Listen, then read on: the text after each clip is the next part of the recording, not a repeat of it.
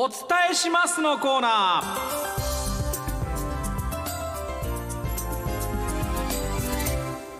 リスナーの皆さんの身の回りで起こった出来事をお伝えするニュース風のコーナーです。このコーナーもポッドキャストで配信します。配信は週明けになります。ぜひ聞いてください。はい。ではまずですね今日も本当たくさんありがとうございます。ラジオネームケンマのニーヤンさんからのニュースです。お伝えします。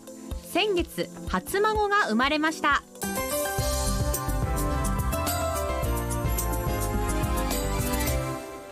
10月24日に長男夫婦に女の子が生まれおじいちゃんになりました。正直まだおじいちゃんになった実感はないです。自分の次男も高校生で子育てをしている状況だからです。まだ孫にも1回しか会えてないですが嫁さんは携帯に送ってきてある写真動画を毎日見て孫にベタ惚れしています。明日孫に会いに行く予定なので楽しみです。ということですけども。研磨のニーヤンさんね。ちょっとまあ年齢はあれですがびっくりするぐらいお若いんです。本当ですね。ね。だから本当おじいちゃんっていう感じは全然しないですよ。ご自身もまだ高校生のお子さんいらっしゃるからね、うん、うわなんかお若いおじいちゃん。ねねでも本当におめでとうございます。おめでとうございます、まね、えー、写真などよかったら送ってきてください、えー、ゆっくり会ってきてくださいね。さあ続きましてはですねラジオネームシンプラモ幸四郎さんからのニュースです。お伝えします高3の娘がやっと本来の形での文化祭を今まさに楽しんでいます。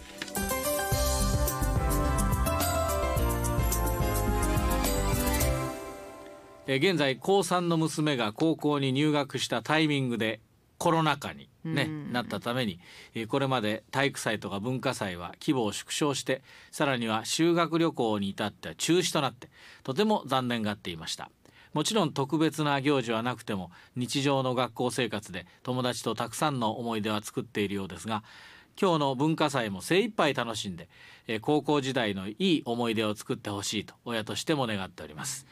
えそして一般の参加も可能なので我々夫婦も参加して参加する予定です参加している予定です参加するからには子どもたちには負けないよう楽しもうと思っておりますがはしゃぎすぎて、え、娘に叱られないように、えー、心がけたいところです。ということでそうですか。やっとねえー、通常のイベントもできるようになってきたということでなどういう形で文化祭にね、えー、新プラも幸四郎さんご夫婦参加するんだろうね。文化祭に参加するということですけどはい。またあどんな文化祭だったか教えてください、えー、しっかり楽しんできてください。さあ続いてラジオネーム西ちゃんさんからのニュースです。お伝えします先日3歳の孫の幼稚園の運動会がありました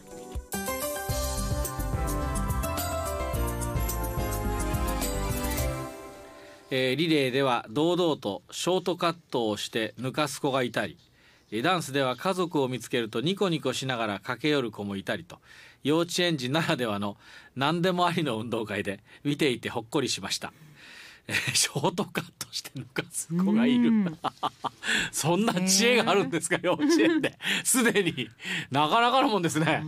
えー、ね、えー、あで肝心の孫はというとかけっこでは私と息子の足の遅さをちゃんと受け継ぎ最後にゴール、うん、でも運動会が終わると「頑張ったでしょう」の金メダルをもらい嬉しそうにしていました、うん、えー、リレーにダンスとよく頑張ったねということでね。そうですか。ねしっかり褒めてあげてください。やはりねこういう運動会だとも普通にねできるようになってきてるわけですね。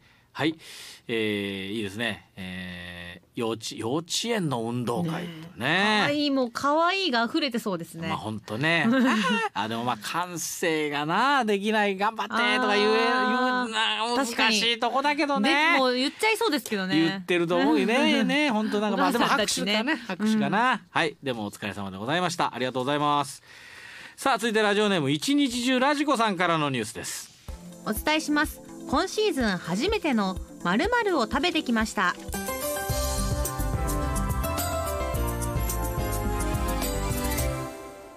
今シーズン初めての、えー、牡蠣を、うん、あ牡蠣おこを食べてきましたということですね、えー、先日備前市の日生に行って牡蠣おこを食べてきました。去年は行けなかったので念願の牡蠣おこ開店前にお店に到着。しかし私たちの前にはもう6組のお客さんがいました。県外ナンバーの車も多く来られてました。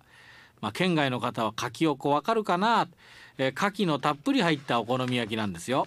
これから寒くなりますます牡蠣も美味しくなるのでまた行きたいです。ということでね。今年はちょっとね牡蠣がどうも身入りがあ小さめだということでちょっとねあの生育不足も心配されているようですからあ牡蠣の出荷もちょっと遅くなってんのかな、えー、遅くなるというかちょっとねあのこの初旬はあまりっていうような声も聞きますが。まあ、これからどんどんね寒くなってきてあの海の栄養分もたくさんなって牡蠣がねまた、えー、年明けぐらいが一番いいですからね、うん、1年ものの牡蠣は。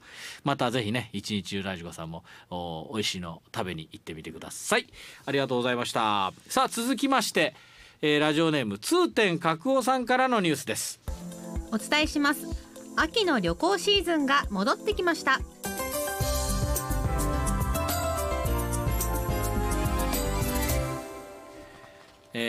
先月下旬 JR 東日本から鉄道開業150周年で発売された新幹線や三石一部地方の私鉄線含めて全線乗り放題のパスを使って岩手は三陸鉄道沿線を中心に旅へ行ってきました。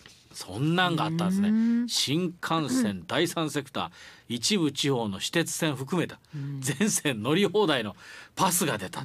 で岩手は三陸鉄道を中心に行ってきましたが、え日程を平日に設定したにもかかわらず大宮から東北へ向かう新幹線これははやぶさかな？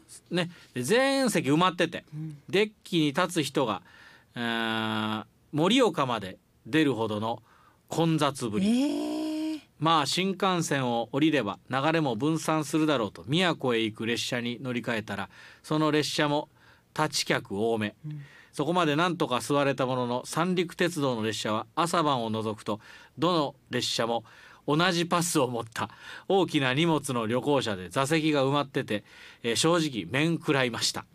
あそんなにたくさんやはりこの同じ、まあ、ね、お得なんでしょうねパス使ってきてたね、うん、この数年間の間にも感染予防対策を取った上で何回か旅行に出ていましたが特定の列車が混雑していることはあってもおおむねガラガラでしたので、このどの列車に乗っても混雑している状況は久々でした。もしかすると地元の利用者はさらに面食らっていたのではないでしょうかということでね、三陸鉄道の写真。これ何かこうビュッフェというかな。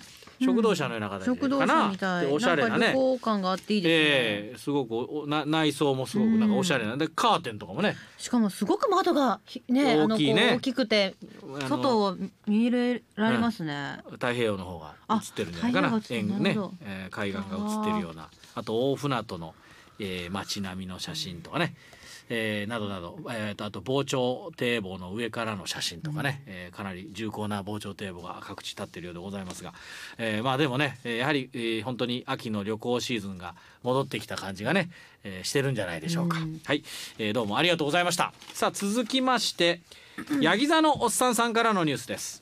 お伝えします。岡山県津山市のヤギ座のおっさん45歳は10月9日に西国33所の観音霊場をまた今月6日には小豆島88カ所をそれぞれ決願されました。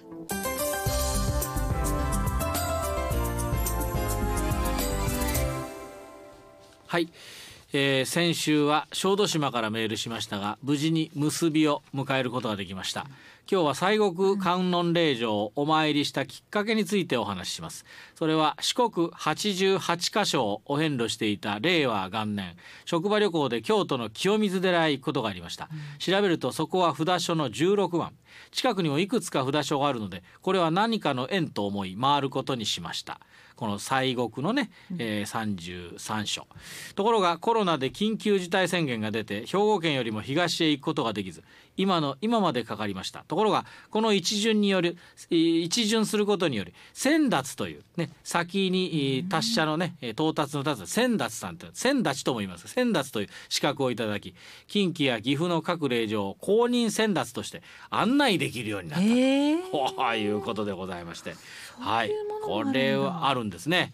えー、写真は最後公認先達グッズあと小豆島の一番札所道雲山の写真だということでまああの修行の場ですから、結構あの崖だとかね、えー、まあなかなかこう登りづらいとことか行きにくいとこにこう札所があったりするもんでもこれこれなんてもうまさにね。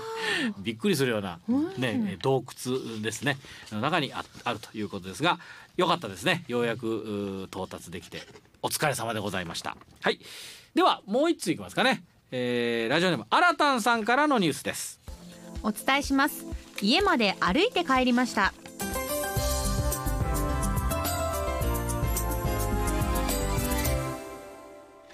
えー、花の金曜日久しぶりの職場の飲み会に参加しました。楽しく飲んだ後電車に乗ったんですが家まであと3駅というところで乗り換えが1時間以上の待ちとなりました。ただホームで待つくらいななと思い立って歩いて帰ることにしました。ところが歩き始めて1時間10分後あと一駅というところで電車に抜かれてしまいました。後から来た電車、結局1時間35分で帰宅しましたが電車に負けたのはこれが2回目のこと。次は必ず勝つと本人は 言い込んでいます、えー、17日目の月が、えー、夜の道を明るく照らしてくれた夜でした。帰ったら先週喧嘩をした娘と1週間ぶりに話が話ができたそうです。うん、あ、そうですか。よくいいこともありました。